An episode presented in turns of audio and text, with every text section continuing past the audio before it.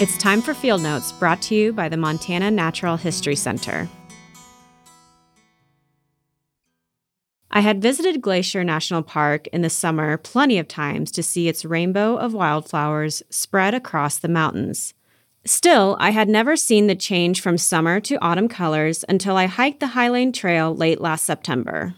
The valley popped with the changing fall colors. Yellow shone from the cottonwoods and aspens, while oranges and reds of various vegetation dotted the mountainside. It was my last chance to visit the mountains before the Going to the Sun Road closed in just a few days, signaling winter's arrival. The first half mile of the appropriately named Highline Trail features a narrow path hugging the mountain's steep side and overlooking the park's main road. After navigating this more treacherous section of the trail, I relaxed in a wooded area filled with conifers and orange berried mountain ash. A small spot of orange in the middle of the trail caught my eye. It wasn't a leaf or a berry, it was tiny and moving. As I neared the curious sight, I discovered it was a fuzzy caterpillar. It was about an inch long, black on its front and back ends, with white tufts of hair and a bright orange middle. I had never seen anything like it. Once I returned home to Wi Fi and reception, I discovered I had seen a type of woolly bear caterpillar, specifically a spotted tussock caterpillar. The larva I had seen was in its fifth instar, meaning it had molted and changed coloration four times. It was in its final stage before encapsulating itself in a cocoon and later emerging as a moth.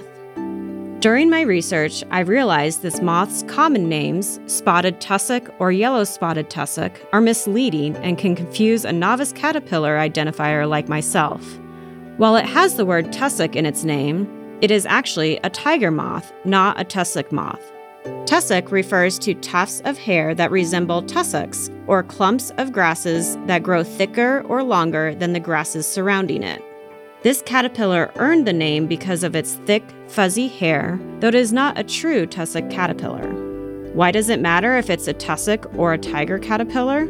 True tussock caterpillars have hairs that sting or are barbed, which can cause skin irritation in humans.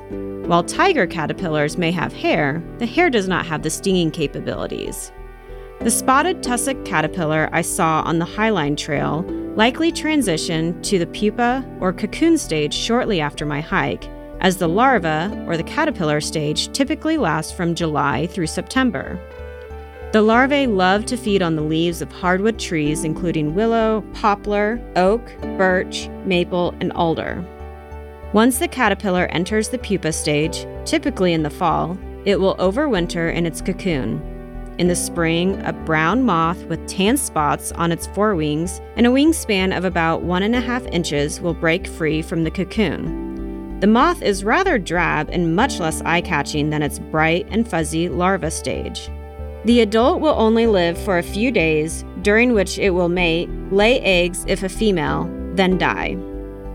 Now that winter has descended, I sit at home staring at the snow that has me hibernating inside. I often reflect on my time in Glacier and how grateful I am that I got to experience the fall colors of the park. I think about that little fuzzy orange spot in the middle of the trail. The vibrant colored caterpillar is also hibernating in its cocoon this winter, resting, transforming. It is preparing for a warm spring day to emerge, much like I am.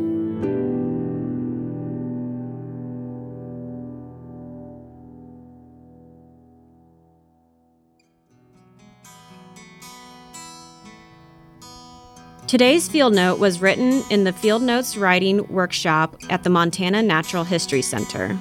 This is Trisha Erickson for Field Notes, brought to you by the Montana Natural History Center, providing natural history education for schools and the public throughout Montana. To find out about upcoming events and programs at the center, call 406 327 0405 or visit our website at montananaturalist.org.